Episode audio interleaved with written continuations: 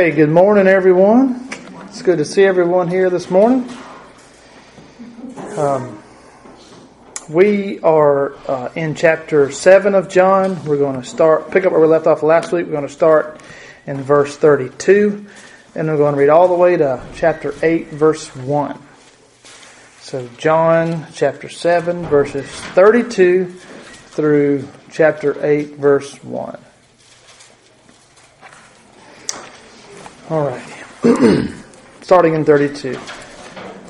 The Pharisees heard the crowd murmuring these things concerning him. And the Pharisees and the chief priests sent officers to take him. Then Jesus said to them, I shall be with you a little while longer, and then I go to him who sent me. You will seek me and not find me, and where I am you cannot come. Then the Jews said among themselves, Where does he intend to go that we shall not find him? Does he intend to go to the dispersion among the Greeks and teach the Greeks? What is this thing that he has said, You will seek me and not find me, and where I am you cannot come? On the last day, the great, that great day of the feast, Jesus stood and cried out, saying, If anyone thirsts, let him come to me and drink.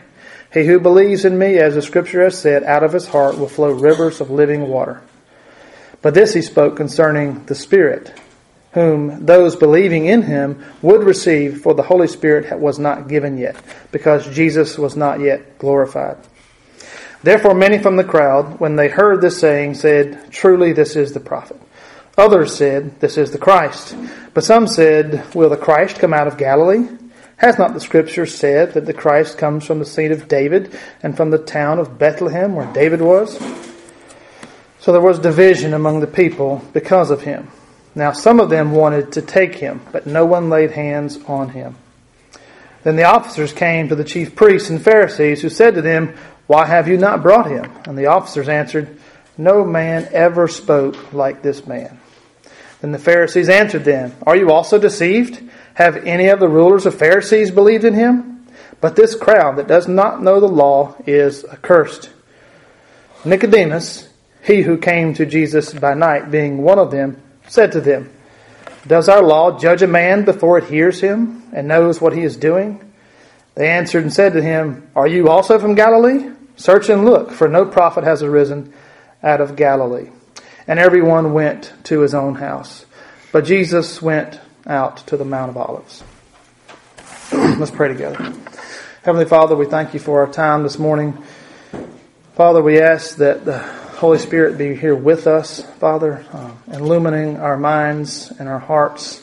Father, as we study your word, we pray that you will be our teacher this morning. And Father, we thank you for the gift of your word that we uh, sometimes, uh, so many times, uh, take it for granted. But we thank you for our time this morning that we can study your word and even now be preparing our hearts for our morning worship. In Jesus' name we pray. Amen. So, in chapter 7, we've looked at the events uh, surrounding Jesus' uh, trip to the Jewish Feast of the Tabernacles. If you remember the feast, uh, this feast was to commemorate um, God's provision for the Israelites during the wilderness journey. We talked a little bit about that last week. Uh, specifically, the feast reminded the people about two things. One, the manna from heaven that, that God provided, and the water that came from the rock, if you remember. So it is absolutely no coincidence that Jesus had mentioned the manna uh, when he uh, called himself the bread of life, if you remember. Jesus called himself the bread of life. And it is also no coincidence, absolutely no coincidence, that Jesus speaks again here about the living water which he came to offer. The passage today here uh, opens with what Sproul described as an om- ominous announcement here. Uh, the authorities, the religious leaders who are increasingly growing hostile towards Christ, have uh, uh heard that many in the crowds, okay, the crowds surrounding uh, the feast, many were openly speculating that Jesus was the Messiah. And many, and John tells us that many had believed in him.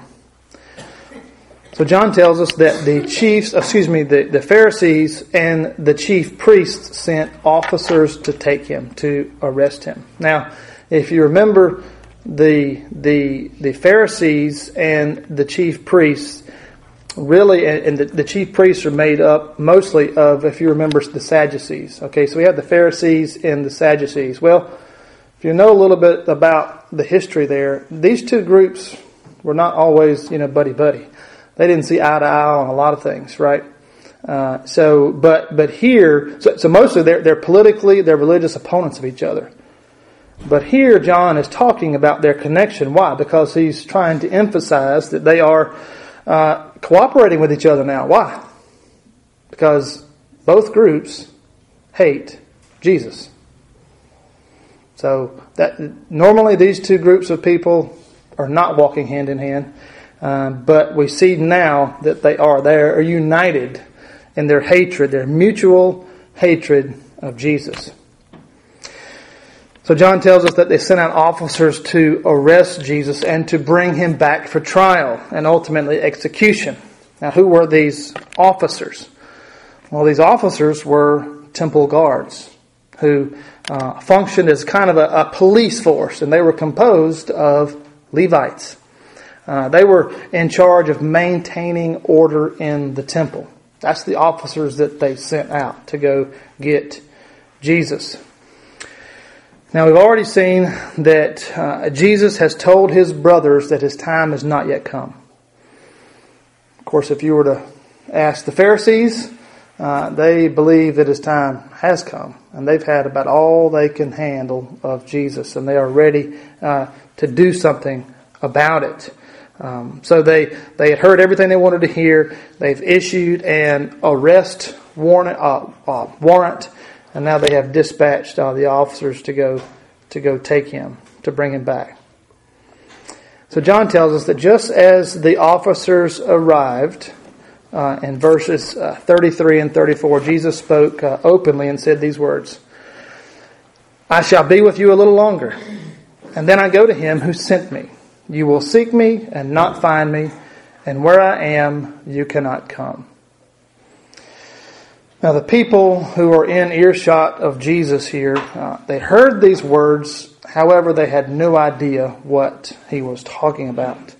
Basically, Jesus is saying, What? I'm going somewhere, I'm about to leave, I'm going. Uh, you won't be able to find me, and you won't be able to follow me there.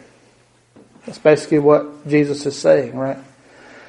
And so the Jews have a conversation among themselves. In verse 35, they say, where does he intend to go that we shall not find him? Does he intend to go to the dispersion among the Greeks and teach the Greeks? So they're trying to answer this question about where Jesus where Jesus is going. So they guessed, okay, so we'll just he's leaving here, so maybe Jesus is going to leave the region and live among the Jews who dwelt beyond the borders of Israel. Okay, these Greek speaking Jews um, as they referred to them, the Jews of the dispersion, the Greek speaking Jews. And this is really, this is the best they can come up with. That is the best they can come up with is what Jesus means by him going somewhere that they won't find him. So basically they're asking, is he, is he leaving the nation? Uh, is he going to live among those Greek speaking people? Now, we know because we're good students of, uh, of the Bible, uh, the rest of the New Testament makes it abundantly clear what Jesus is talking about here, doesn't it? What is Jesus is speaking what ultimately about his ascension back into heaven. Ultimately, that's what Jesus is speaking about right here.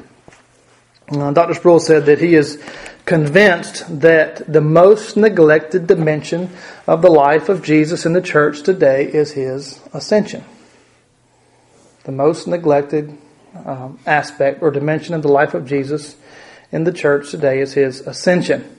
He adds that without it, the cross and the resurrection are meaningless. And he's right.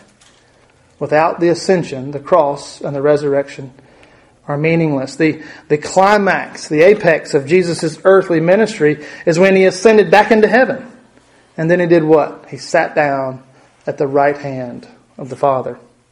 It was his, at that point, that was, he was coronated, if you want to say. It was his coronation as the King of Kings and the Lord of Lords. It was It was at that moment when Jesus sat down at the right hand of the Father. It was that moment that Jesus' glory was returned to him in that heavenly kingdom. The thing, the part that he had set aside, he had he had uh, he had set aside when he came here uh, to live among a sinful people.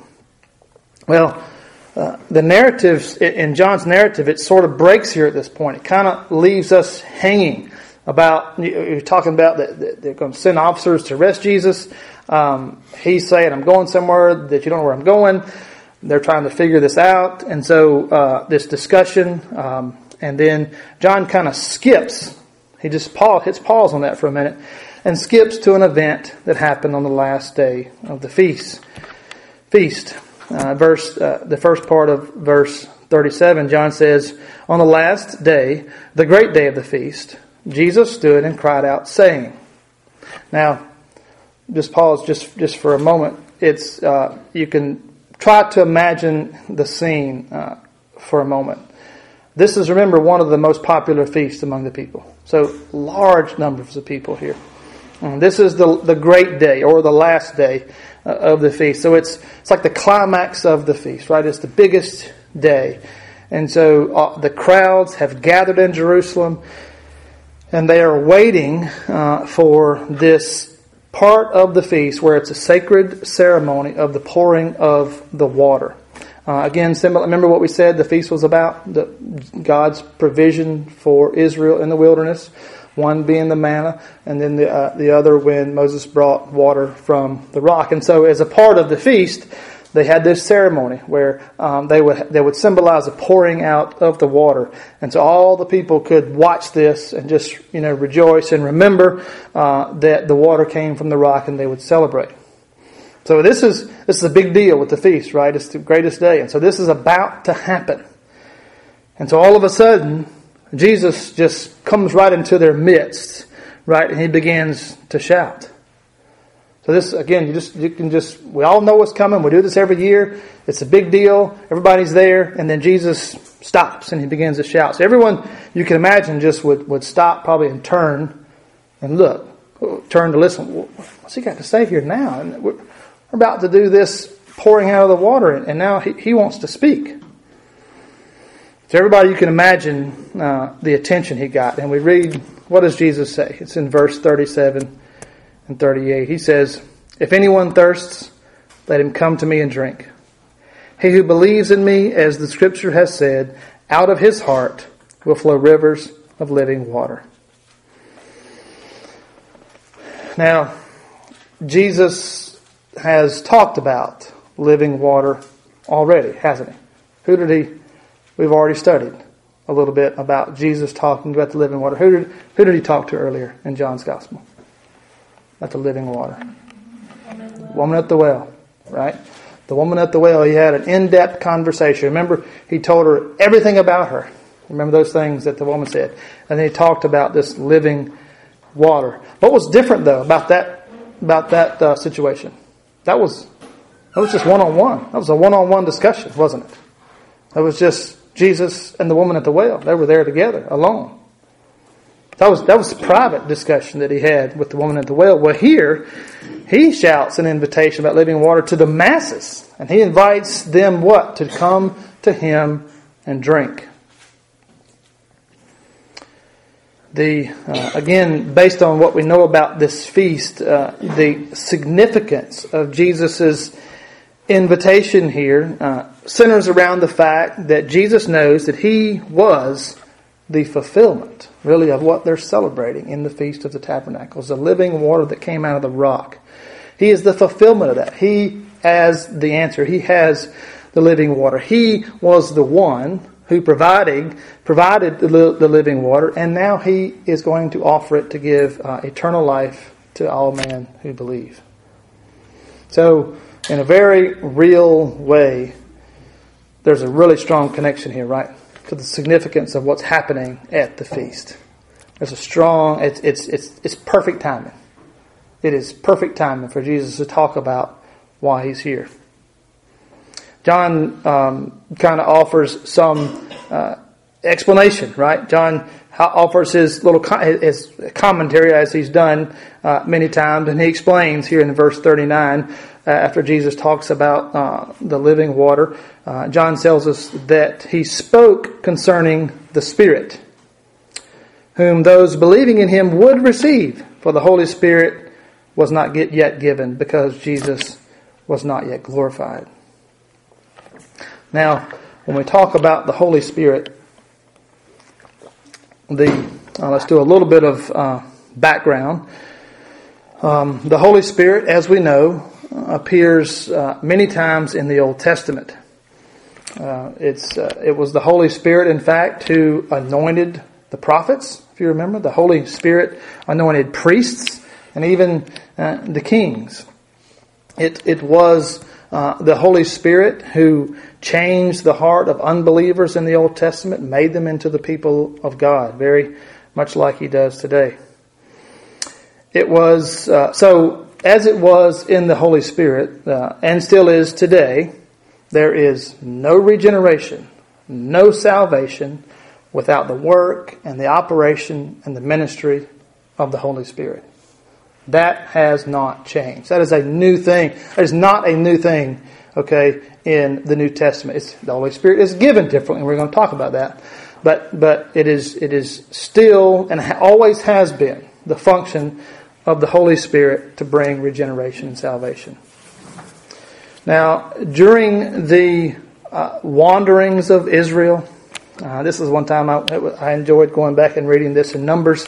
If you remember back in Numbers 11, uh, we read that at one point uh, in the wilderness, the wanderings, Moses had become so distressed, so uh, aggravated, um, and just depressed over the complaints of the people that if you remember in, in Numbers 11, he even asked God to do what? He said, God, take my life. I am, I am overwhelmed at the grumblings and the complaints of these people. And we find that in Numbers 11, chapter 11, verses 15. What was, what was God's response?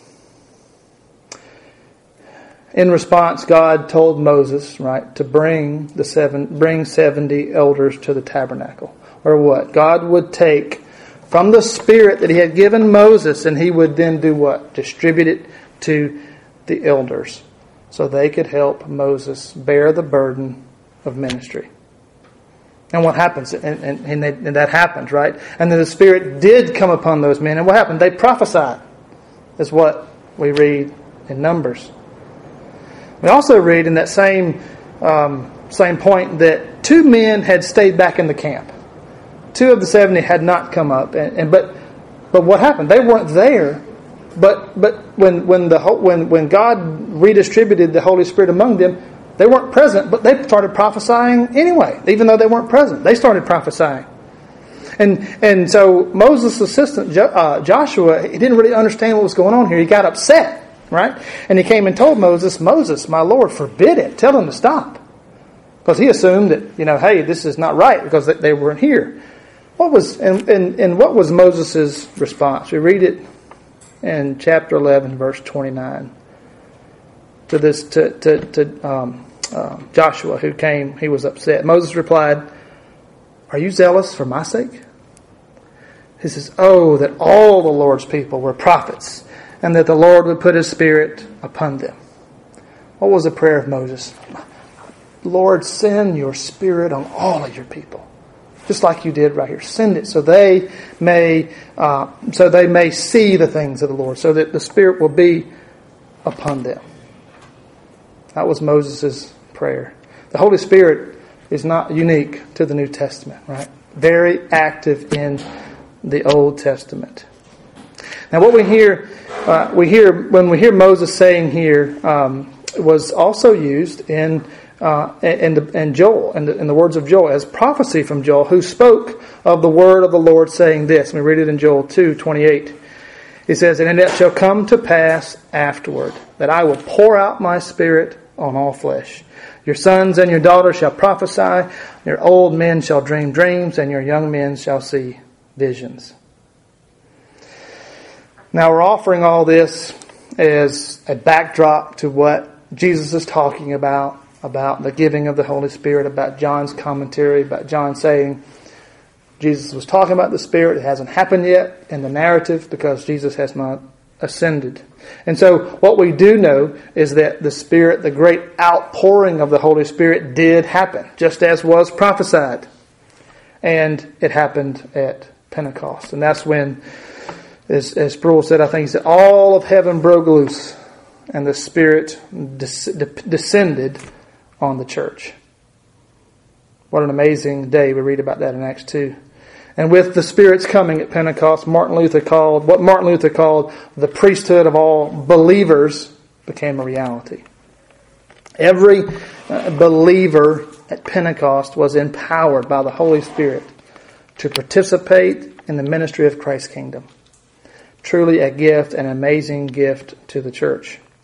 And so what we know uh, today, if you are a Christian, if you are a believer, then the reality is you have received the same Holy Spirit. You are anointed by God to be used for the sake of His kingdom. Your life is not your own. If you are a believer, you have been redeemed. The things that you are about, your priorities, the things that uh, you make important in your schedule, they're not yours anymore. They're not yours. Your agenda, your schedule, your plans, they're not yours anymore. What? Yeah. You've been set apart.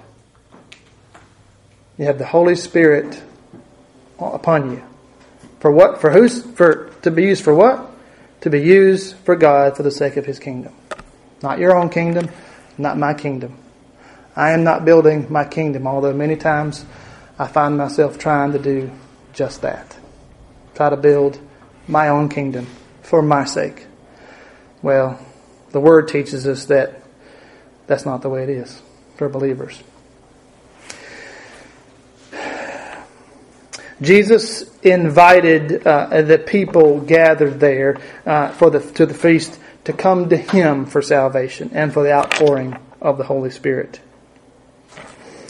At this time in the narrative, of course, that great outpouring, that Pentecost, was still a future hope. Um, John makes it clear in his commentary that the Spirit would not be given until Jesus returns to his glory in heaven. The, the Holy Spirit is what John was telling us would, would, would come, not come onto the church until what? The Son had been lifted up and returned to the Father then what would happen at that time? The Father and the Son would then what? Send the Holy Spirit to the church to then do what? Apply the work of the Son. Remember, Jesus talked about that. He says, It's good that I go because I'm going to send a helper. Jesus said, I have to ascend first before I can send the helper. But it's good that I go. They wanted him to stay. Remember, Jesus, don't leave us. And you and I would have said the exact same thing had we been standing there. Please, Jesus, do not leave us. Look at everything that's happened. Do not leave us. But Jesus said, I have to go. He says, It's good for you that I go. Because I'm going to send the Holy Spirit. John continues here in verses 40 through 42. He says, Therefore, many from the crowd, when they heard this saying, said, Truly, this is the prophet. Others said, This is the Christ. But some said, Will the Christ come out of Galilee? Has not the Scripture said that the Christ comes from the seed of David and from the town of Bethlehem, where David was? So basically, the people are trying to decide for themselves um, hey, we all know where Christ is coming from. Okay? The, we, we've read the Old Testament, we've, we've read the prophecy in Micah. Christ is to come from Bethlehem, from Judea the city of David. Well, of course, obviously, these people had no idea that that's exactly where Jesus was born in Bethlehem, just as was prophesied. All, all they knew is that he came from Galilee. That's all they knew. They didn't know where he was actually born. They didn't, they didn't even bother to investigate his true birthplace. They didn't even think about doing it. They just, which, which, it, the fact that they didn't even try to look into that shows their lack of interest really in his credentials to be the Messiah. They didn't even didn't even ask. Hey, hey Jesus, where are you born? And we think we know he's from Galilee. Where were you born? He would have answered them, right? Probably told them the truth. Um, they didn't even think to ask him that. So they have they're scratching their heads here. I think he's the Messiah. Look at all the things that he's done. But but he can't be. He's not from Bethlehem. Is this the prophet that Moses told us about in Deuteronomy? Is he the Messiah? Really? Well, something again. I think he is. I, I don't know. He can't be. He doesn't meet the, the credentials here. So John continues in verses 43 and 44. It says, So there was a division among the people because of him. It said, Now, some of them wanted to take him, but no one laid hands on him. Division among the people because of him. Has anything changed today? There's still division among the people about who Jesus is, isn't it? Aren't there? Isn't it today? there is still division among the people. Some people thought he should be locked away as a blasphemer. They would agree with the Pharisees. No, they need to lock him up. Uh, but it says they took no action. Very possibly, well, one thing we know that Jesus said, hey, my, my time has not come yet. So it's not the time yet. But, uh, uh, and so that's very important. Uh, maybe when the people looked at the large number of believers, they were probably a little intimidated. Well, we, we can't take him now. Look at all these people who uh, we believe we'd have a mob on our hands. We'd have a, a big fight or something. What, what about the temple officers who had been sent to arrest Jesus? What happened with them? Okay, so they were sent out. They're in agreement, right, of these two groups, the Pharisees and Sadducees. We're now agreeing because we hate Jesus. Send out these Levites to go arrest him. And when they come, he said those words, if anyone thirst, let him come to me and drink. So, even, even the officers, the people were guessing, is this really the prophet? Is this the Christ? So, the officers went back without him. They, they, they didn't, they, they, didn't know what to do. And, and of course, when they got back to those who had sent them, uh, these Jewish leaders were quite frustrated, right? I sent you out. I got an arrest warrant. I tell you to bring him back, and you came back empty handed. What's up? What's the deal? So verses 45, we read what kind of what happens. First, second half of 45 says, Why have you not brought him? They asked the officers, of the Pharisees and the Sadducees, Why haven't you not brought him? And they answered, What was their answer? Verse 46 No man ever spoke like this man. No man ever spoke like this man. What's, you know, I guess the first place my mind goes is there's power in the words of Jesus. Isn't it? No one, and that's true, no man had ever spoken like this man. No man had, and no man ever will. And they recognize that. Even though they were there to arrest him, they recognized this man is different. There's power in what he says. He doesn't speak like the scribes and the Pharisees under someone else. He speaks on his own authority. He's different. They, they heard the authority in Jesus' teaching, and what? They couldn't even lay a hand on him. They couldn't even lay a hand on him. Remember, the officers were who? I said it earlier. They were Levites. Okay? So what does that tell you? These are not hired law enforcement officers, remember? These are religious officers, guarded or charged with protecting the temple, right? The order of the temple. They had religious training. So Jesus' words struck them to their heart. They, they, they, they knew this is different. Okay, they're not there just to do a job. They're they have this this training, this religious training. So they this is completely different. No one has ever, no man has ever spoken like this man. Well, what about the Pharisees? They are not happy, are they? They are not happy. Verses uh, 47 through 49, the Pharisees are, are going to talk back to the officers and say, Are you also deceived? have any of the rulers of the Pharisees believed in him? But this crowd that does not know the law is accursed. Dr. Sproul said, I don't believe there has ever been a more arrogant bunch in all of history than the Pharisees.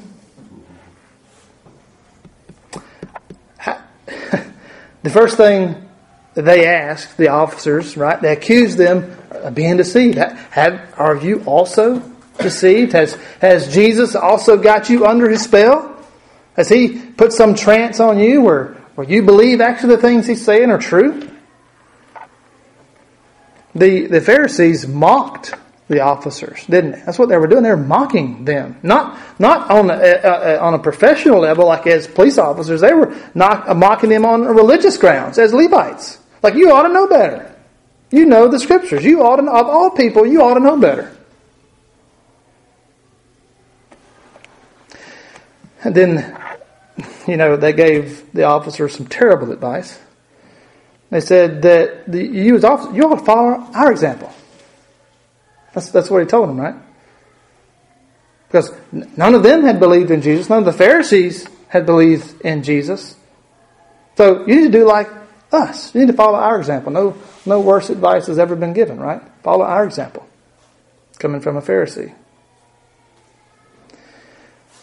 Then they talked about the crowds. Okay? Um, they said that the crowds were uned- uneducated. These people have no clue what they're talking about. The people have no learning. They have not studied. How can you listen to them? You have to listen to us.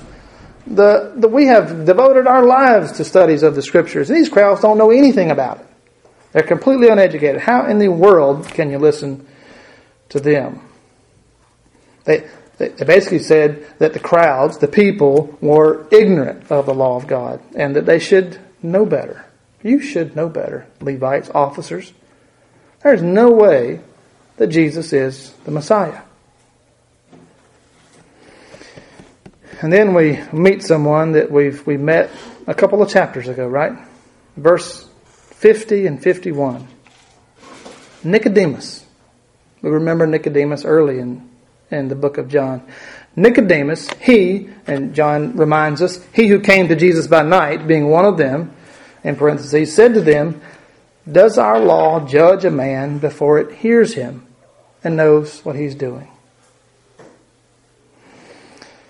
Remember Nicodemus, right? We remember him.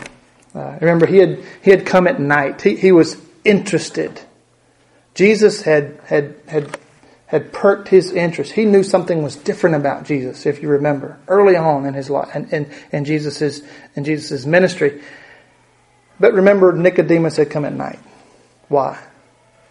He, he, he needed some cover, remember? He, he needed, he, he's part of the group. He's part of one of the religious leaders. I can't can't go to him openly. I need to go in cover. I need to go at night. But but something there is is real. You remember what the whole conversation centered around what with John with Jesus and Nicodemus about being born again, right?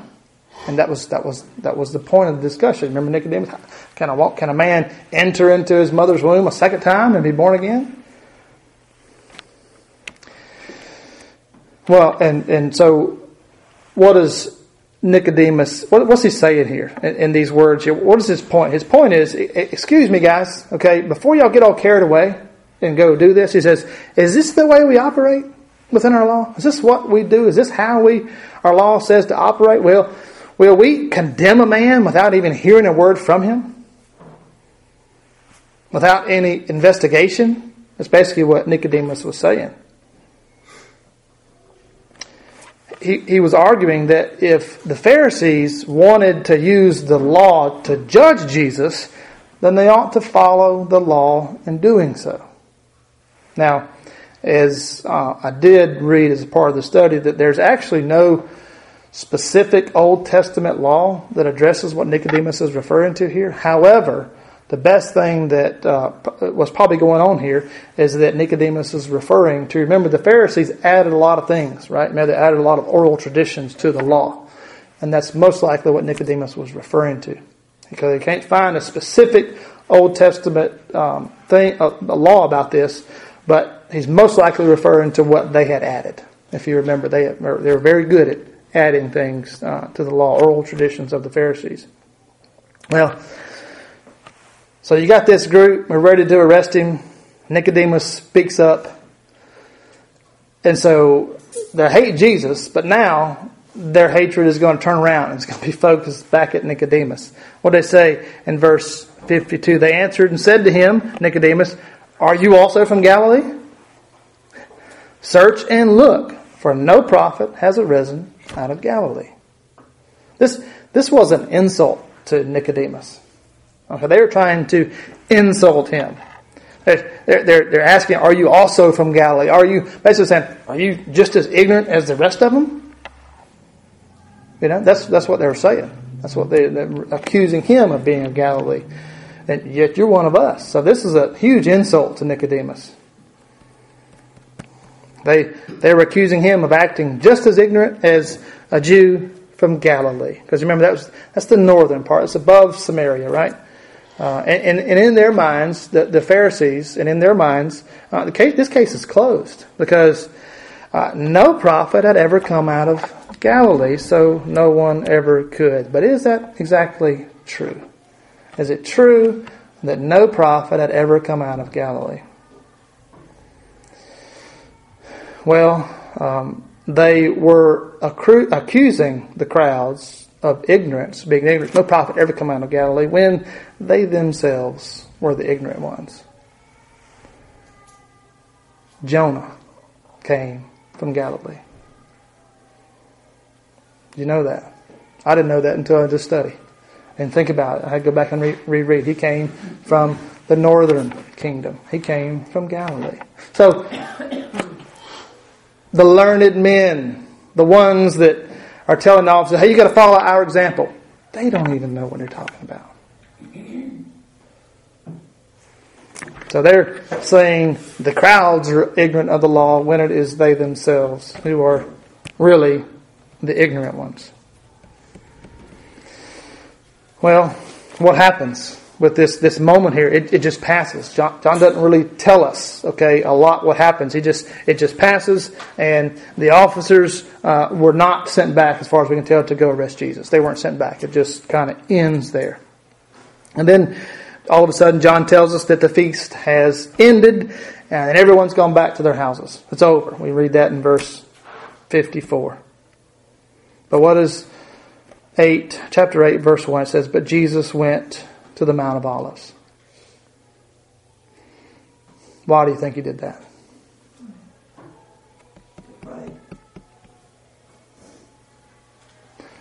Did Jesus have a house to go back to?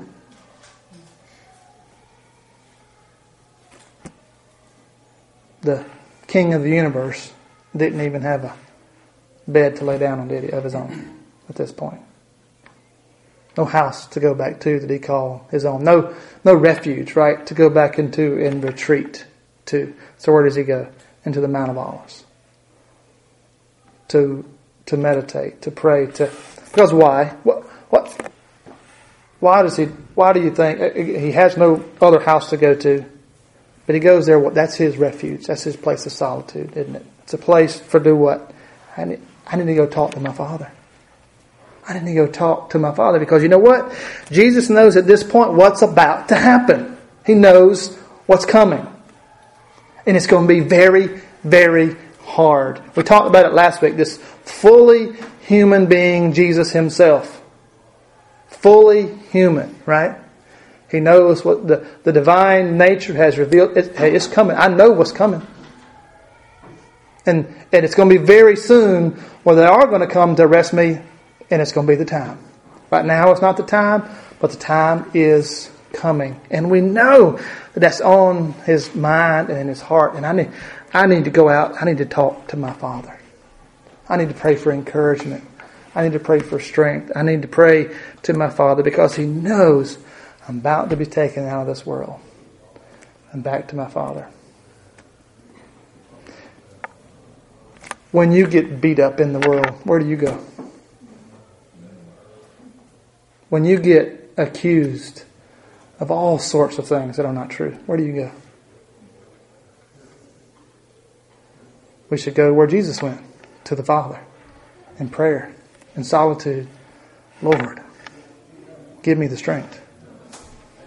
Help me to know what I'm to do. Help me, give me the, the strength and the courage to continue to seek your will. Why, why was the Holy Spirit given to you? For the sake of His kingdom, His agenda, not your own. That means we are going to have the same resistance a lot of times that Jesus had. And where do we go? We go to the Father in prayer. Father, strengthen us. It's going to be difficult, I know. But following you is the only way for me. So give me the strength. Any uh, questions or any comments? We got just a couple minutes left. Okay. Hearing none, let's pray together. Heavenly Father, we thank you for our time this morning. Father, we ask that uh, you use your word. Father, we pray that you use it to, to soften our hearts. Father, we pray that we won't have hard hearts when we hear your truth. Father, we pray that we will hear truth and take it in to our soul. And we pray that each and every day that we would seek to honor you with our lips and with our words and with our deeds and knowing full well that the times are coming when this kind of life that, that is seeking to follow Jesus will be met with hostility and with some great hostility. But Father, we know you're, you are in control and you have won the battle. So Father, we thank you for who you are and what you've done for us. We ask these things in Jesus' name. Amen.